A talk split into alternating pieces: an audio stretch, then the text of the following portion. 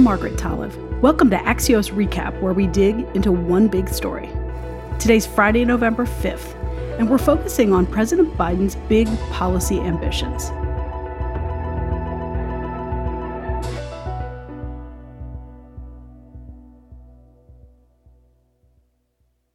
Democrats are scrambling to prove to voters that they can actually get big things done.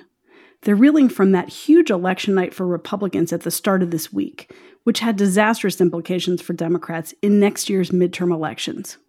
But now, two major spending packages that could be the pillars of President Biden's legacy are finally moving the $1.2 trillion infrastructure package and the Build Back Better package, which is poised to dramatically expand social spending.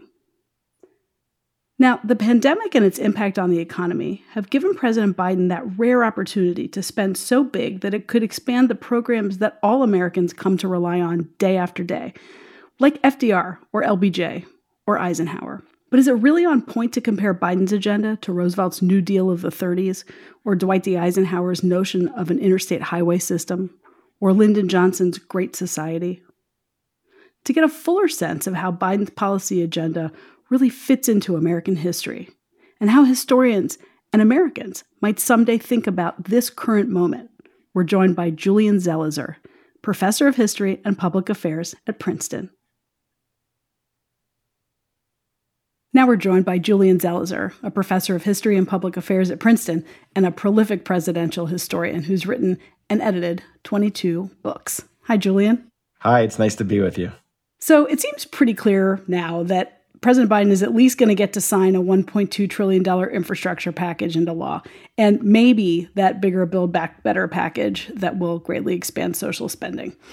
What's the precedent for this kind of massive infusion? How does it compare in American history? Look, there's there's two different kinds of models. One is the FDR LBJ model, the New Deal and the Great Society, where you just have a, huge number of programs that remake the relationship between government and citizens. It's not clear if he just has infrastructure in the American Rescue Plan, that's what we're looking like. A different model is maybe President Obama, who he was vice president for, who in his first year was able to pass three significant measures financial regulation, a stimulus, and the Affordable Care Act that expanded government. They didn't remake government. But I think as of now, that's that's more what we might be looking at.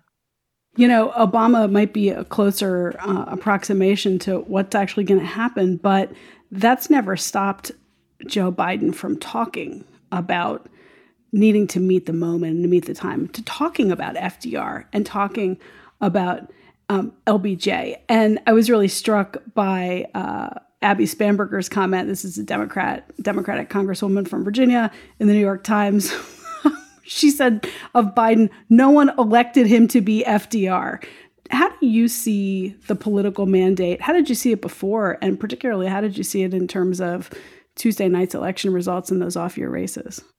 In terms of a mandate, Biden doesn't have the Congress that either of the other two presidents did. So it's it's fair to ask if if they would have been able to pass what they did given opposition of the Republicans and the filibuster uh, norm that we now have, which requires 60 votes on everything. He doesn't face very good circumstances, let alone uh, a kind of wild media universe with disinformation and partisan news.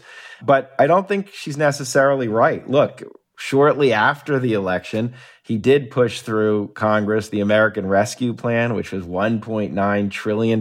It was wildly popular in the polls. And that was more than about him just not being Donald Trump. It was about the legislation and some excitement. So I think that it's hard to read exactly where the electorate uh, is. There's an argument to be made. What he really needs to do is get these through Congress as opposed to debating whether it's what the public wants. Because if there's no benefits, there's nothing voters really feel other than what they see on TV or hear on the radio or read on the news. Of course, he's been wanting to get something through Congress for months, and he said pretty early on, I'm paraphrasing, but basically, I don't care what you give me, just give me something. Even something less will be something more than nothing. That's not what he said, but that seems to be what he meant, right? Which is like, we have to do something big. And and I think his point was even 1.75 trillion dollars would be very big But it seems like the debate inside the Democratic Party is like, is something smaller enough or does it have to be huge? And were Tuesday night's elections a, a, repudiation of progressives and liberals and major social spending? Seems clear that they were to a lot of independents, but to a lot of Democrats, that stuff is very exciting. Uh, a congresswoman or a congressman from a swing district in a swing state is obviously going to have a different view about how big it has to be to make a difference. But is there any historical reference that can point us to whether voters care about the size of something like this, or is it more emotional and psychological? I think it's more than emotional or psychological. It's also about what is the benefit they receive. So, you know, Medicare, as an example, was very controversial when it was being debated. It didn't pass for many years, not just a few months. It was an ongoing effort. But when LBJ finally gets it through in 1965. The reason it's so powerful is it, it gave a concrete benefit. If you were old and over 65, you now had health insurance. And, and many other stakeholders in the health industry who had opposed it start to like it because they see the money rolling in. Dwight Eisenhower, you know, he signs on to an interstate highway program, and that is so powerful because people have the roads that they drive on. And I think ultimately that's what was lacking right now. And so I think from the start, Democrats were in a difficult position. They were defending something controversial without having people feel the actual benefits of anything. And so I think those are the models that Democrats might want to keep in mind uh, about the delivery rather than the, the debate. You think about Medicare, you think about the interstate system, those are things that you can see or feel, you know what they mean. When you look at what is probably in the Build Back Better plan has changed so many times what's in, what's out, and whatever the House passes, can the Senate pass it? But when you look at those elements, what are the one or two big things, the big kind of soft social infrastructure things that could redefine a generation that, that Americans could get excited about the way they could about interstate or, or a healthcare coverage? Well, one was taken out and now put back by Speaker Pelosi, which is family leave. That's something everyone red and blue states cares about. It's a struggle uh, to pay for your child uh, or children. And if all of a sudden the government is helping with that and that becomes a normal part, like Head Start did for a long time, I, I think that would have a, a really big impact for many Americans. And then the infrastructure package, which is the other bill, uh, the money would go to things that are very tangible. There's people in many different parts of the country who live with a crumbling infrastructure, uh, whether it's you know trains that aren't running well on uh, railroads that need to be fixed, or whether you're driving on roads or bridges that are broken. If money starts flowing to that, and Biden, who's a good salesperson, connects it to what he has done, I think both of those can be very powerful contributions. For better or for worse, do you think American presidents get too much credit or blame for? Uh, whether packages like this pass or succeed. Like, is is it up to Biden or is it up to Congress? And and how does history remember those things? Well, history will remember what he does or doesn't do, and and that is how we measure a president. Very often, it's the legislative output that takes place during the period they're in the White House. The thing is, it's also fair to look at Congress. Lyndon Johnson had after the 1964 election, 68 Democrats in the Senate and also a huge majority in the House. And he had a Republican Party after 1965 that was terrified of looking like Barry Goldwater, meaning a very conservative Republican. So they were willing to compromise. And so he had a Congress that was ready to pass lots of stuff, really, whether he wanted to or not. And those are conditions that are important. President Biden doesn't have that. But it's still fair to say you get what you get and you get the Congress you have, and you have to figure out how to work with that environment. So there will be critics who say he didn't push hard enough early when he had that window of high approval rates and momentum and lean in on a Senator Manchin to go with the party. And, and those are criticisms that are impossible to escape, even though they miss what's the environment that the president faces. When you look at the span of American history, how much of a pendulum effect is there in terms of society's openness to to bigger government, to government expansions and social social safety net expansions, and and what is that attached to? Is it attached to wartime or the economy, or What are the factors that decide whether America wants to go big, like we're talking about in this moment? Yeah, there's not many moments when you have huge expansions of government. We, we've now talked about FDR and LBJ. There's not tons of those. Those are the two uh, big moments in contemporary times, meaning from the 1930s through today. I think some of it is crisis. You can have a, a, massive economic crisis that makes government the only solution as opposed to one possible solution. During times of war, we see huge expansions of government. It's in World War II, for example, that we get the mass income tax system that we're all familiar with today. There's also moments when social movements put issues on the agenda. I think in the 60s, civil rights uh, organizers helped to put all kinds of questions and policies on the table and change what was considered the conventional wisdom about what could be done in Washington. So often you need external forces of those magnitudes to, to change the political dynamics on Capitol Hill. The status quo is often to do very little. Congress often needs a push to do a lot.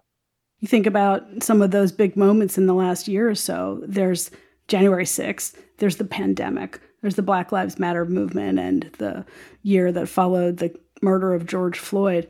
Is that enough to create a moment of big change and, and a lasting change in the country? It, it could be, but so far it's not. One of the things all those forces are running into is a, a, pretty disciplined and united Republican Party that isn't really moved by any of that. And which also uh, operates within a, a, conservative media world where the information flow is very different and, and either interprets all those issues in a way that is certainly different than the way Democrats do.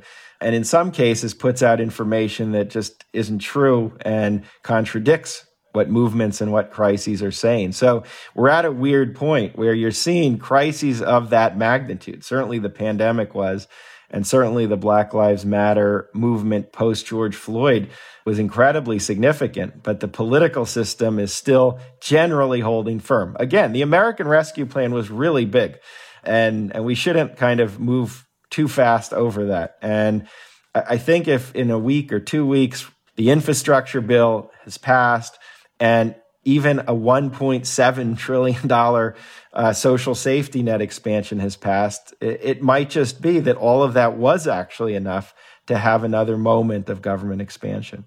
It may not be enough for Democrats to get reelected in the majority in 2022. it may not be enough to cement Joe Biden's popularity at this moment in time in American history. What do you think about the way history will remember the Democratic Party at this moment? It's a great point. I mean, often you are remembered favorably over time for what you do with legislation, but at the moment, it doesn't always have political benefits. President Obama was rewarded for all of his efforts with the Tea Party and a Republican House. Lyndon Johnson in 1966 saw a conservative coalition of Southern Democrats and Republicans regain control of Congress after he passed all the Great Society. And FDR in 1938 had a conservative coalition take form in response to a lot of what he did. So often presidents basically burn political capital in the short term to get things done. And they hope that over the long term they can get reelected, that it's good for their legacy and that it's good for the party.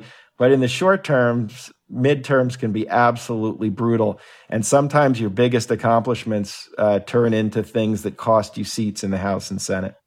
Presidential historian Julian Zelizer, thanks so much for talking today. Thanks for having me. Welcome back. What we're thinking about today is a story about the ultimate house flip gone wrong, one that highlights the dystopia that America's housing market has become. If you were obsessed with Tuesday's elections, you might have missed this other huge story that broke the same day. Zillow, the home buying and selling platform whose app millions of middle aged Americans are addicted to like a video game, I've heard, not from speaking from personal experience, announced the end of its iBuying program. This iBuying program had relied on an algorithm to buy and sell houses. An algorithm. It seemed like a no lose proposition. They wanted to buy 5,000 houses a month. But Zillow got way over its skis with this technology, and in three months, they lost as much as they'd made the entire year before. On Tuesday, the CEO announced that the company would be ending the program and laying off 25% of its employees, one out of four. Somehow, this was a worse week for Zillow than for Democrats. Why does it matter? Well, if you've been priced out of the pandemic market, you might feel a little schadenfreude. But beyond that, this is a clear sign of what can go wrong when you have a hot market beset with technology that can move faster, but not necessarily smarter than people. And it should give anyone betting on automation some serious pause. My colleague Felix Salmon will dig in deeper to this story and what's happening in America's hottest housing markets next week on Axios Recap. Before we go, we'd like to recommend another podcast you may like. Join Quartz Obsession every week as reporters from their global newsroom dig into the most fascinating facets of an object where it came from, how it got to us, and what it can tell us about the forces that are changing the way we live and work. From the economics and technology behind instant ramen and sweatpants to the history of QR codes and more, let's discover more together. Listen to Quartz Obsession wherever you listen to podcasts. Thanks for listening. I'm your host, Margaret Talev, and we'll be back tomorrow with another Axios recap.